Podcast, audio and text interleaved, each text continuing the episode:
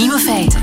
Dag, dit is de podcast van Nieuwe Feiten van woensdag 20 juni. In het nieuws vandaag Marcus het mystieke varken voorspelt een halve finale plaats voor de Rode Duivels. Inderdaad, Marcus woont in Engeland en Marcus weet alles. Het varken heeft de loop der dingen tot nu toe 100% correct voorspeld. Dat Duitsland het WK zou winnen in 2014.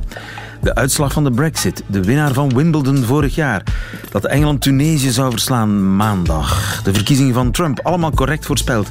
Marcus doet dat door appels te eten en andere appels te laten liggen. Volgens een boerin is Marcus helderziend omdat hij de zevende zoon van de zevende zoon is. De andere nieuwe feiten. Bijna niemand bij de Marokkaanse nationale ploeg komt ook uit Marokko.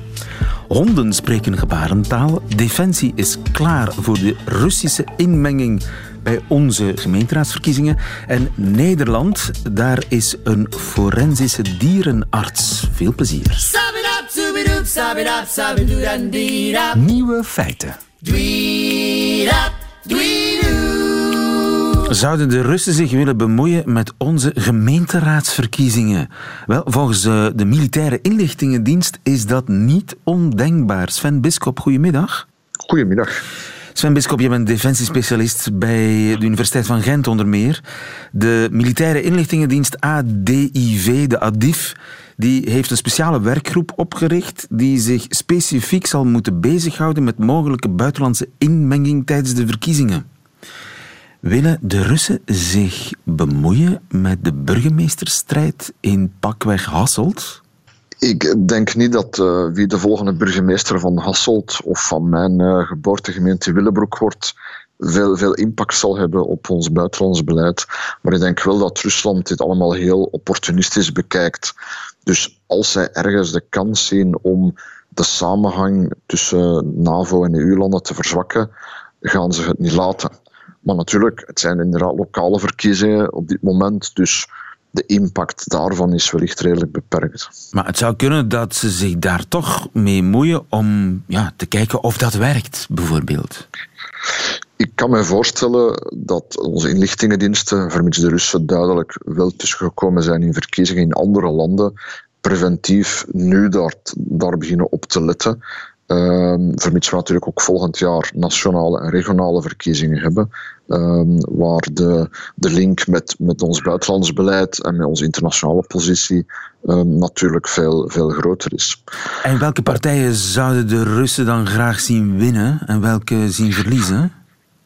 Dat is natuurlijk de vraag, want Russische inmenging kan ook alleen maar werken als er, ja, als er al een zeker klimaat is. Ik bedoel, de Russen kunnen twee dingen doen. Ofwel steunen ze bepaalde partijen die bijvoorbeeld anti-EU of anti-NAVO zijn, maar dan moet er om te beginnen natuurlijk wel zo'n partij zijn die ook redelijk, een redelijke kans heeft om stemmen te halen. Anti-EU en anti-NAVO, uh, welke partij komt in aanmerking bij ons?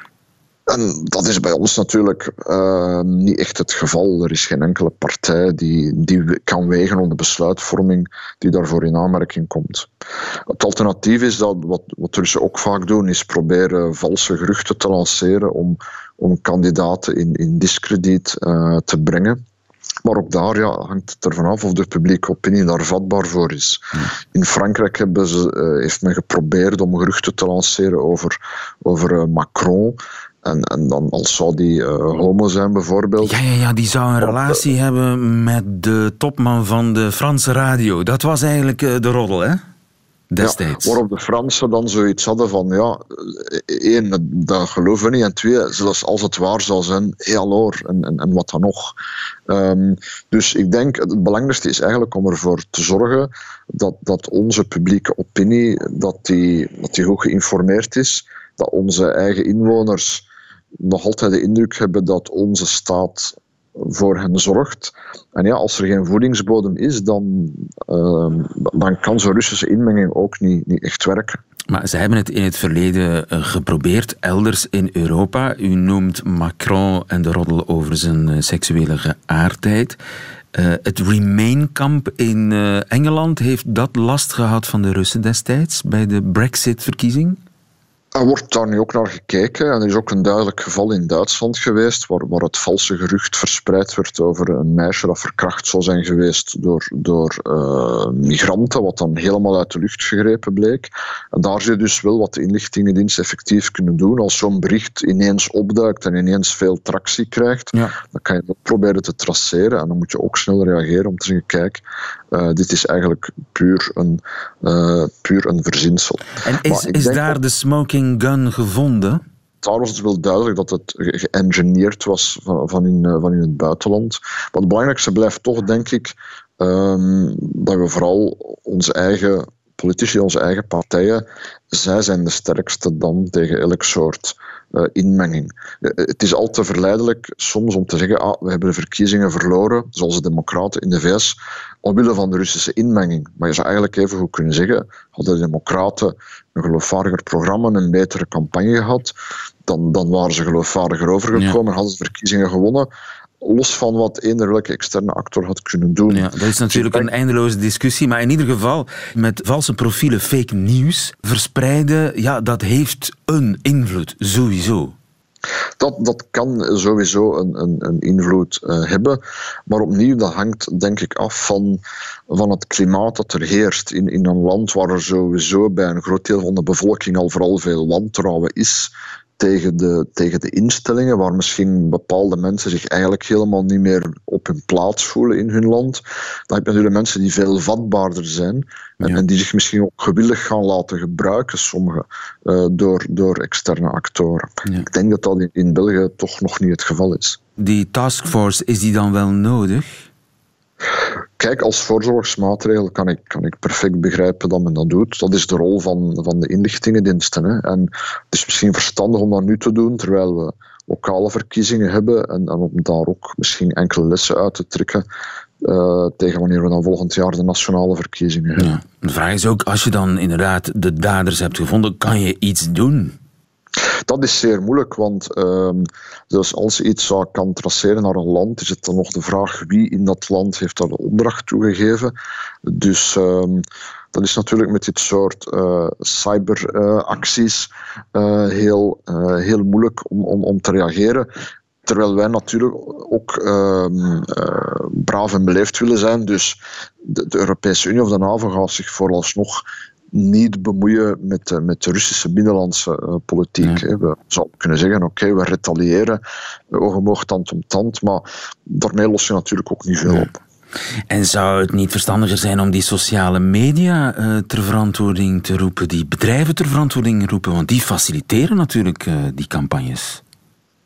Ik denk dat we dat op Europees niveau ook wel proberen, maar je ziet dat je daar toch uh, op dat soort mastodonten heel weinig uh, vat hebt. Hè. Maar ik denk dat dat een terechte vraag is.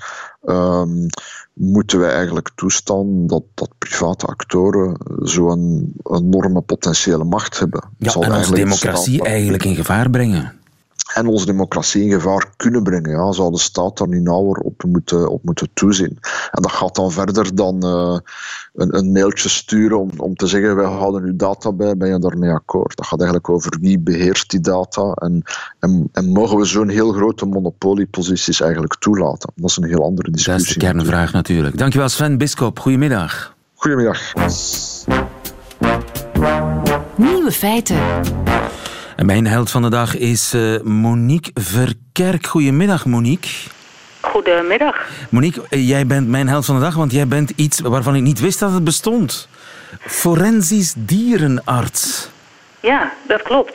Uh, ik ben ook de enige forensisch dierenarts, in ieder geval van Nederland en waarschijnlijk ook van België. Ja, in België heb ik er geen gevonden tot nu toe. Nee, nee, nee dat kan kloppen hoor. Uh, sowieso in heel Europa uh, schijn ik de enige te zijn. Dus het is inderdaad een bijzonder beroep, ja. En wat doet u eigenlijk als forensisch dierenarts? U krijgt, neem ik aan, dode of gewonde dieren binnen. Wat doet u daarmee? Ja. Dat klopt helemaal. Uh, de mishandelde dieren, of ze dood of levend zijn, uh, komen allemaal bij mij terecht. Ik krijg dus de opdrachten van, uh, van de dierenpolitie, van dierenambulances, maar ook van particulieren. En als ze nog leven, dan eh, doen we een scan. En dan kunnen we een beetje de, ja, alle letsels in beeld brengen. En zijn ze overleden, dan doen we de sectie. Maar als ze nog niet dood zijn, hebben ze toch eerst en vooral dringende medische hulp nodig, nee? Ja, dat klopt, dat klopt. We kunnen op een scan kunnen we uh, oude bloedingen en fracturen natuurlijk uh, ook de volgende dag of twee dagen daarna nog aantonen. Dus de, de, eerste zorg is altijd het dier als die nog leeft. Dus die proberen we zo goed mogelijk en zo stabiel mogelijk uh, te, te, houden. En daarna doen we ons onderzoek. Je doet eigenlijk een soort van justitieel onderzoek op zoek naar wat er met dat dier zou kunnen gebeurd zijn. Ja, dat klopt. Het is eigenlijk CSI bij dieren. Zo, zo wordt het hier in Nederland al genoemd. Dus uh, ja, overal waar mishandeling uh, mogelijk in het spel is, daar doen, uh, doen wij onderzoek naar. Wij doen dus ook plaatsdelict onderzoeken. Dus u gaat ook ter plaatse kijken? Ja, heel vaak ligt er nog bewijsmateriaal op de plek waar de hond of de kat of een ander dier, want we doen alle dieren, uh, waar zo'n dier gevonden is. Dus wij onderzoeken ook, uh, ook de plaats waar inderdaad waar die gevonden is. Bandensporen, voetafdrukken, ja, dat soort alles. dingen. DNA-onderzoek, uh, op zoek naar ander bewijsmateriaal.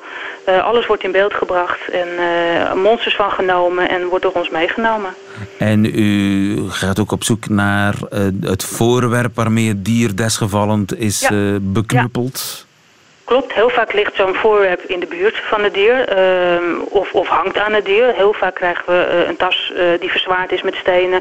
Uh, vorige week hadden we nog een, een dier wat met een betonblok in, in, de, in de plomp gegooid is. -huh. dieren worden verzwaard met klauwhamers. Je kan het zo gek niet bedenken. En dat zijn, is allemaal bewijsmateriaal, ja. Dus dieren worden verzwaard met ja. hamers? Ja. Ja, ze worden doodge... Dat zijn twee kleine hondjes, die werden doodgeschopt en dan een uh, klauwhamer om de nek en dat zonk naar de bodem. En op een gegeven moment komt het wel bovendrijven. En deze twee waren toevallig door de brandweer, die met een vrijwillige oefening bezig waren, uh, opgedoken. En ja, dat bewijsmateriaal gaat dan uh, met het dier naar ons toe. En kan je nog iets afleiden uit die hamer? Ik bedoel, zitten daar nog sporen ja. op? Ja, nou op zich uh, DNA zou je dan moeilijk vinden, maar wat we dan gaan doen is natuurlijk kijken van uh, ja, wat voor soort hamer is het. Uh, waar, een hamer is dan een beetje een algemeen voorwerp, maar heel vaak met zagen bijvoorbeeld kunnen we zien waar is het gekocht, welk jaartal. En dan kan de politie daar onderzoek mee doen. En zijn er al daders gepakt op die manier? Ja, er zijn uh, daders uh, gepakt. Het is wel zo dat een, een, een, politie wel vaak wel een beetje een daderindicatie moet hebben. En dat wij met ons forensisch rapport, ik doe het samen met Frank van der Groot, humaan forensisch patholoog, dat wij samen uh, ons rapport maken en dat dat de politie vaak juist de, de juiste informatie geeft om uiteindelijk achter de dader aan te gaan en hem te ondervragen. En vaak ook het bijkomende bewijs. Precies. Vaak dat laatste setje, maar soms ook zetten we ze juist op een spoor. Uh, een van onze eerste zaken was een tas met botjes. Ja, we wisten, niemand wist, wat is dit voor een dier? Uh, is het wel een dier? Nou ja, dan, dan brengen wij dat helemaal in kaart. En dan kunnen wij uiteindelijk zeggen, dit was een Jack Russell waarschijnlijk van ongeveer die leeftijd, een mannetje. Nou, en dan kan de politie gericht gaan zoeken naar een vermist dier wat aan dat signalement voldoet. U bent al heel lang bezig, maar u heeft onlangs een, een diploma gehaald. Ja, dat klopt. We zijn zes jaar bezig. Zes jaar geleden zijn we gewoon begonnen. Uh, maar we kregen zoveel zaken, want we werken voor heel Nederland, omdat niemand anders dit doet. Uh, dat ik uh, vier jaar geleden naar Amerika ben gegaan, want daar, ja, daar speelt het veel meer. elk jaar gaan we sowieso naar Amerika, naar het Veterinair Forensisch Congres. En daar heb ik informatie in gewonnen. En toen zeiden ze, nou, het is eventueel mogelijk om hier een opleiding tot forensisch dierarts te doen. Dus daar ben ik vier jaar geleden mee begonnen. En ik heb nu mijn masteropleiding afgerond. Waarvoor felicitaties. En je hebt nog Dank veel u. bijgeleerd in uh, ja. Amerika. Ja, dat klopt, ja. ja. Het is daar heel anders en het is een groot voorbeeld voor ons. Um, dus ja, al die vakken die maar iets hiermee te maken hebben, uh, worden daar behandeld. En uh, ja, heel, heel veel geleerd, echt heel veel. Dingen die Niet je al wist, maar, maar ook nog eens... Uh, ja, Ja, ook nieuwe dingen. Kijk, hoe, hoe, hoe pak je zo'n uh, zo'n crime scene aan? Zo'n zo'n plaatsdelict, dat, dat is niet zomaar wat. En alles wordt je daar geleerd. Dus we, ja, we komen heel beslagen ten ijs als we aankomen op een plaatsdelict. En wat is het, het ergste wat u ooit heeft meegemaakt? het ergste wat ik wel kan zeggen, wat me erg is bijgebleven, was een mevrouw die in een psychose uh, een hond aan het villen was, die nog leefde en daarna wilde koken. Uh, dan krijg je een hond met flarde huid en een verbrand hoofd uh, op je tafel. En die nou, leefde dan, nog? Ja, die leefde nog. Ah. Uiteindelijk is hij overleden. Maar dat zijn de gevallen, die, die, ja, die hakken er wel in. Ja, dat is, uh, dat is echt, het is allemaal triest, maar, maar dit zijn zaken die je bijblijven. Ja. ja. Maar je ziet tegenwoordig vaak ja, op sociale media van die filmpjes waarin mensen voor de lol dieren ja. martelen. Klopt, klopt. Ja, die komen inderdaad bij ons ook binnen. En dan, ja, dan hopen wij dat wij ons steentje kunnen bijdragen door eventueel onderzoek te doen aan een dier. Zodat er toch nog een dader gepakt kan worden en, en gestraft kan worden. En ligt er nu een dier op je te wachten? Ja, ja, er liggen drie dieren op me te wachten. Ja? Op dit moment, ja. Ja, ja er is een, een politiezaak, uh, die kwam gisteren binnen. We hebben elke week natuurlijk wel uh, één of meerdere zaken. We doen zo'n 75 zaken per jaar. Uh, maar dit zijn drie dieren van één eigenaar. Dus die in hele korte tijd alle drie zijn overleden. En er zijn burengeruchten, dat klopt niet. Dus de dieren die zijn opgegraven en die zijn nu op weg naar mij toe. Ja. Dus dat is een, iemand die ervan verdacht wordt om zijn dieren opzettelijk te doden. En u moet gaan achterhalen of de doodsoorzaak natuurlijk was bij die dieren. Ja, wat is de, wat is de doodsoorzaak? Klopt dat met wat de, de, de eigenaar vertelt? En is er een link tussen de drie dieren onderling?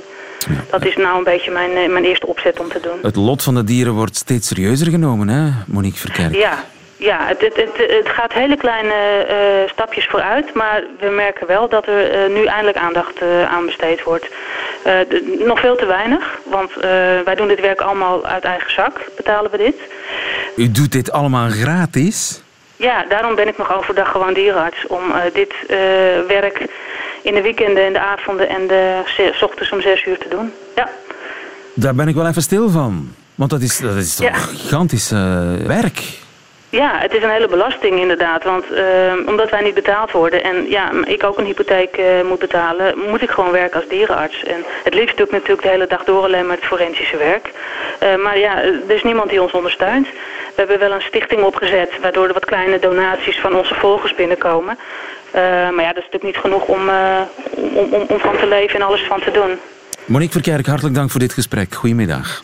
Goedemiddag.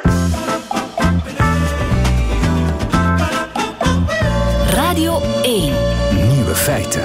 Straks om twee uur op het WK Marokko versus Portugal. Het is te zeggen Marokko. Eh, bijna alle spelers komen uit Europa. Dag Salah. Hey. Saladin Ibnu Kachemi.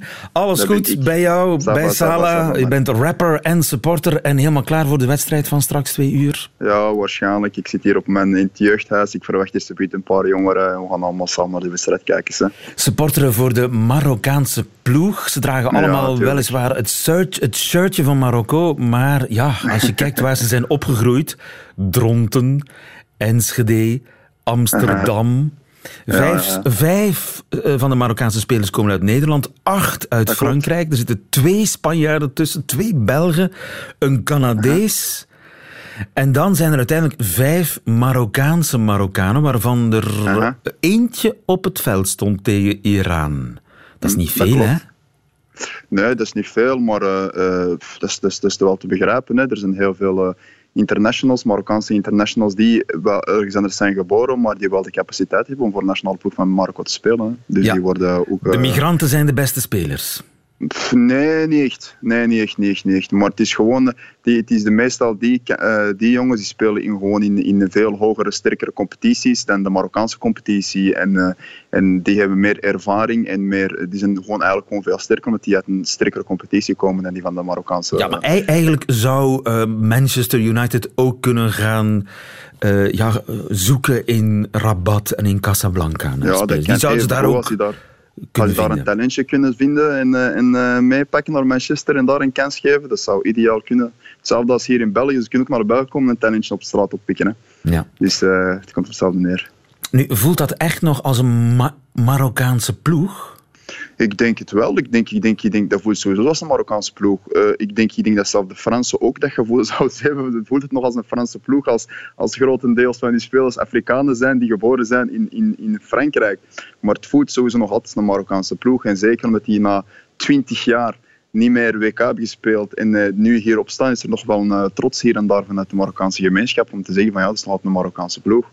Weet je wat die spelers onder elkaar spreken? Welke taal? Wat is de voertaal bij de Marokkaanse ja, nationale ploeg? Ik, ik, ver, ik verwacht Berbers en Arabisch. Hè. Ah ja, toch? ja. Nederlands, uh, Frans... Spaans denk, zou ook ik denk, kunnen? Ik denk onderling, onderling de Fransmannen, onderling, onderling de Nederlandstalige Marokkanen, die praten wel misschien Nederlands, maar ik denk onderling in de ploeg samen op het veld, ik denk dat dat allemaal gewoon uh, Arabisch Berbers is.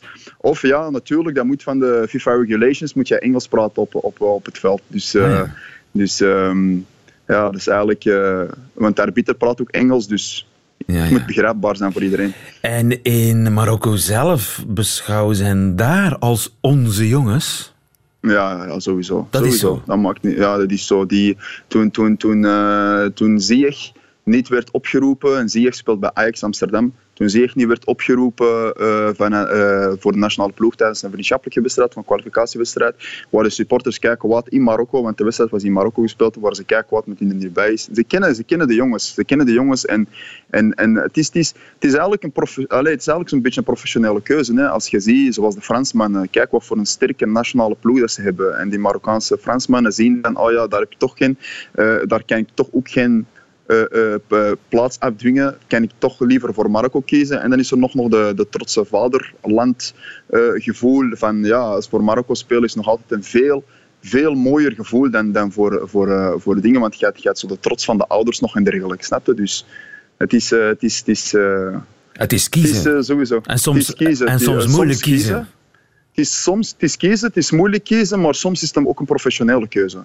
Zoals uh, Karim Benzema ooit heeft gezegd in een interview, kijk, mijn hart is van Algerije, maar voor professionele redenen heb ik voor Frankrijk gekozen. En dat begrijpt want voor, voor, als je voor Frankrijk kiest, heb je meer kans om een WK te, te, te winnen dan, dan, dan voor Algerije, omdat de, misschien de kwaliteit in de Algerijnse ja. nationale ploeg niet zo groot is. Dus straks om twee uur ga je luidkeel supporteren. Supporter je ook als de, als de Rode Duivels spelen? Tuurlijk, tuurlijk. Maar ik, ik ben, ben meer enthousiast voor, voor Marokko, omdat uh, bij, ik, ik schat de Marokkaanse kansen kleiner dan die van de Belgische kansen. Ik verwacht België ik persoonlijk verwacht ik met zo'n top kwalitatieve team, verwacht ik België eigenlijk al in de halve finale.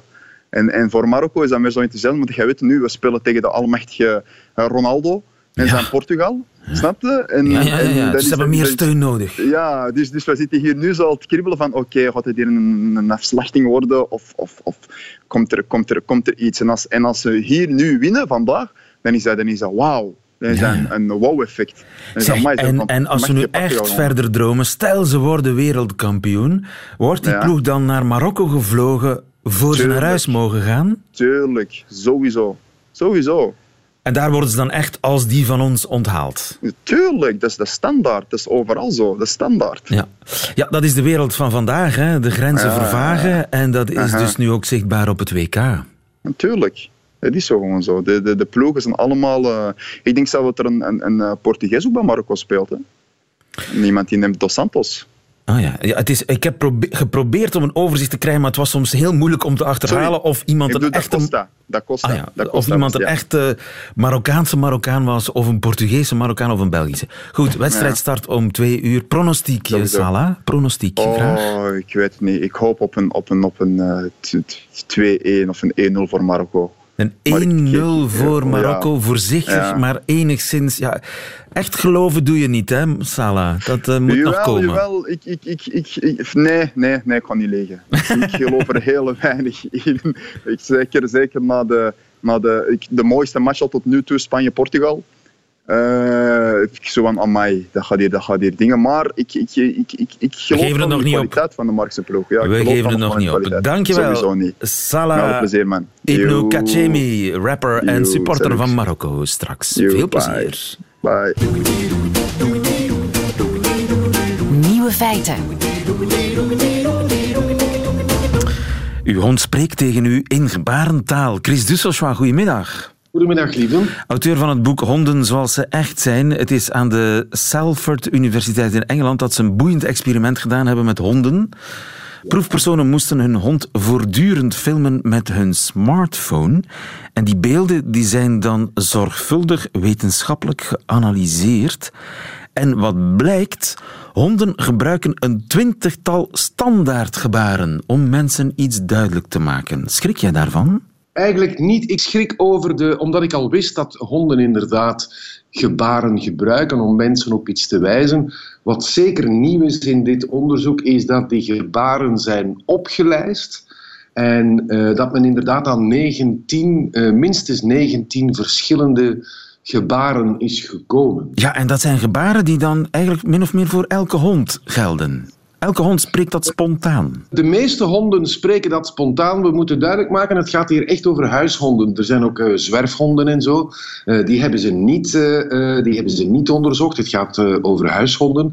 En waar je ook mee rekening moet houden, is dat sommige gebaren door sommige hondjes gewoon niet kunnen uitgevoerd worden. Omdat ze gehandicapt zijn of omdat ze te klein zijn? Bijvoorbeeld of te groot zijn. Uh, een van de gebaren die uh, aan bod komen is een heel mooi gebaar en zullen heel veel hondeneigenaars herkennen.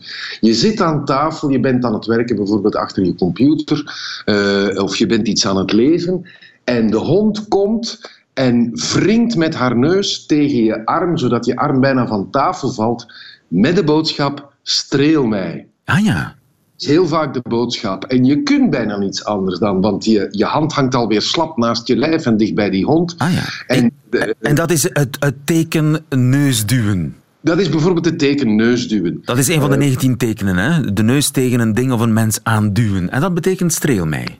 Ja, Heb aandacht voor mij. Bijvoorbeeld. En als, als zo'n hond uh, je arm uh, in zijn bek neemt en zachtjes begint te bijten? Want dat is ook een van die 19 gebaren. Wat betekent dat? Dat kan bijvoorbeeld betekenen speel met mij. Wat honden bijvoorbeeld ook doen, en wat iedereen ook zal herkennen die een hond heeft, ze rollen op hun rug met hun poten open. En dat betekent, wil je mij alstublieft eens op mijn buik strelen? Ja, ja. ja? Uh, wat heel kenmerkend is, en dat wisten we al voor een stuk, is dat honden er eigenlijk voor zorgen dat je als baas niet te ver hoeft te kijken. Uh, we noemen eigenlijk al die gebaren referentieel, referentiële gebaren of referentieel communiceren. In die zin dat ze verwijzen naar iets anders. Um, dieren, er zijn maar weinig dieren die dit met elkaar doen. Mensen doen dat bijvoorbeeld, wij wijzen voor een ander of wij uh, verleggen onze blik voor een ander, zodat we weten, ja, daar brandt de lamp, we moeten daar naar kijken. En er zijn maar heel weinig dieren die dat doen. Een aantal primaten, bonobos, chimpansees doen dat, een aantal vogelsoorten doen dat, maar honden doen dat ook. Maar wat heel uitzonderlijk is, dit zijn allemaal referentiële gebaren tussen dezelfde soort. Honden zijn, voor zover we weten, de enige diersoort die het ook met andere diersoorten doen, namelijk met ons. Ze doen het niet alleen met elkaar, maar ze doen het ook met ons. Want kijk, kenmerkend voor dat referentieel communiceren is ook dat het een bedoeling heeft en dat het de aandacht wil verleggen van de baas naar het point of interest van de hond. Ja? Ze zullen aan de deur staan blaffen als ze naar buiten willen, om jou te tonen van hier is de deur, ik wil daar naar buiten. Wat ze bijvoorbeeld ook doen, is als ze dorst hebben en hun kommetje is toevallig leeg gedronken, dan, komen ze, dan gaan ze je aandacht trekken door te blaffen. En dat doen ze niet twee meter van dat kommetje, maar vlak naast dat kommetje. Om het jou als het ware makkelijk te maken. En wat ze ook doen, en dat is heel erg straf, uh, is soms kijken ze eerst naar jou en dan draaien ze hun hoofd en kijken ze naar de richting van het object wat hun interesse uitmaakt. Ja, ja. En dat is wel heel erg straf. Want dat betekent dat ze op de hoogte zijn van het feit dat wij aandacht hebben voor hun. En daarvoor, daarvoor moeten ze al zeker weten dat onze ogen open zijn en kijken naar hen. En vervolgens verleggen ze die aandacht naar hun punt van interesse. En dat is nogmaals uh, iets wat, uh, voor zover wij weten, maar één diersoort ter wereld lukt. En zoals je weet, uh, lieve, weet ben ik grote fan van die diersoort, de huishond. Ja, en zijn er tekenen die ik als niet-hondenkenner en hondeneigenaar en, en liefhebber, die ik kan verkeerd begrijpen? Bijvoorbeeld als, als een hond een ding of een mens aanhoudend likt, dat betekent toch gewoon liefde? Uh, dat zou liefde kunnen. Uh, weet je, alles hangt af van de context waarin een gebaar wordt gesteld of gedrag wordt gesteld. Het kan ook niet liefde betekenen. Wat betekent ja, het dan wel? Het kan ook betekenen dat daar uh, voorheen uh, spaghetti saus hing. ja, alright.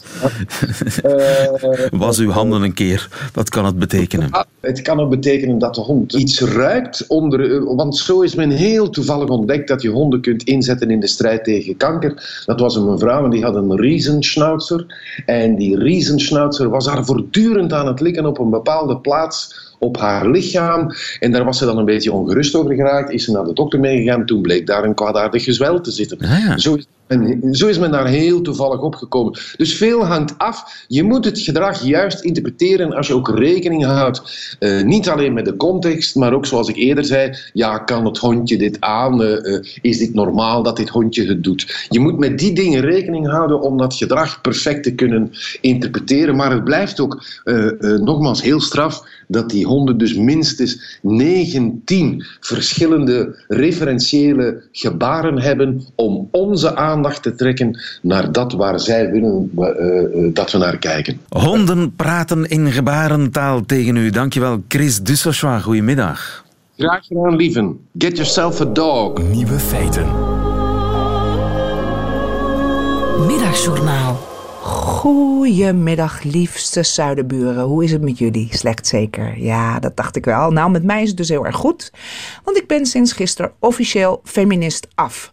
God alle Jezus, wat is dat een pak van mijn hart zeg. Alsof ik een boorka uit heb getrokken. En ik zal u vertellen hoe het allemaal zo komt. Heb jij vandaag wel getweet over de Saoedische vrouwen? Las ik gisteren in mijn inbox toen ik mijn computer aanzette. En nee, dat had ik helemaal niet. Totaal niet zelfs. Ik had de hele dag met mijn reet in de sauna gezeten. Beetje flirten met een tattoo-man in een bubbelbad. Het is een van de vele tweets met manstructies die ik krijg sinds ik me feministe noem. Moet jij je niet inzetten voor je zusters in Oebi-Doebi en Verwegië? Moet jij je niet keihard maken tegen clitoridectomie, uithuwelijking en verkrachting in andere landen dan Nederland? Je hebt je prioriteiten verkeerd. Je bent best slim, maar je kiest de verkeerde kant.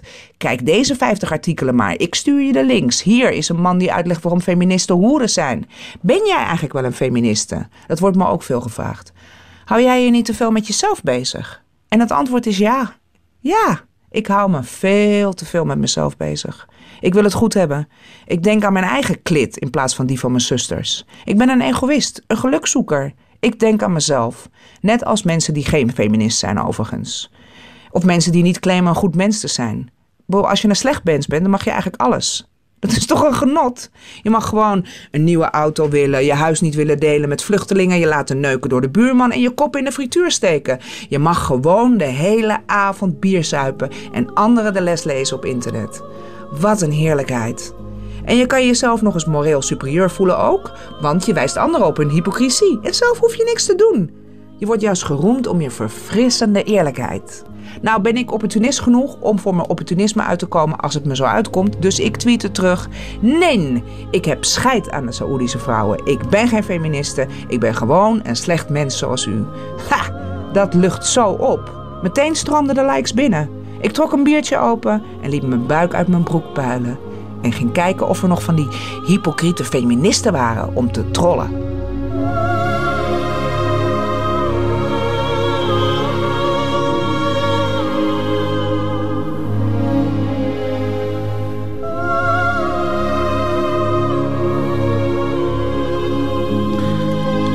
Middagjournaal van Stella Bergsma. Stof tot nadenken. Meteen het einde van deze podcast, maar u vindt er nog veel meer op radio1.be en op de gebruikelijke podcastkanalen. Tot volgende keer.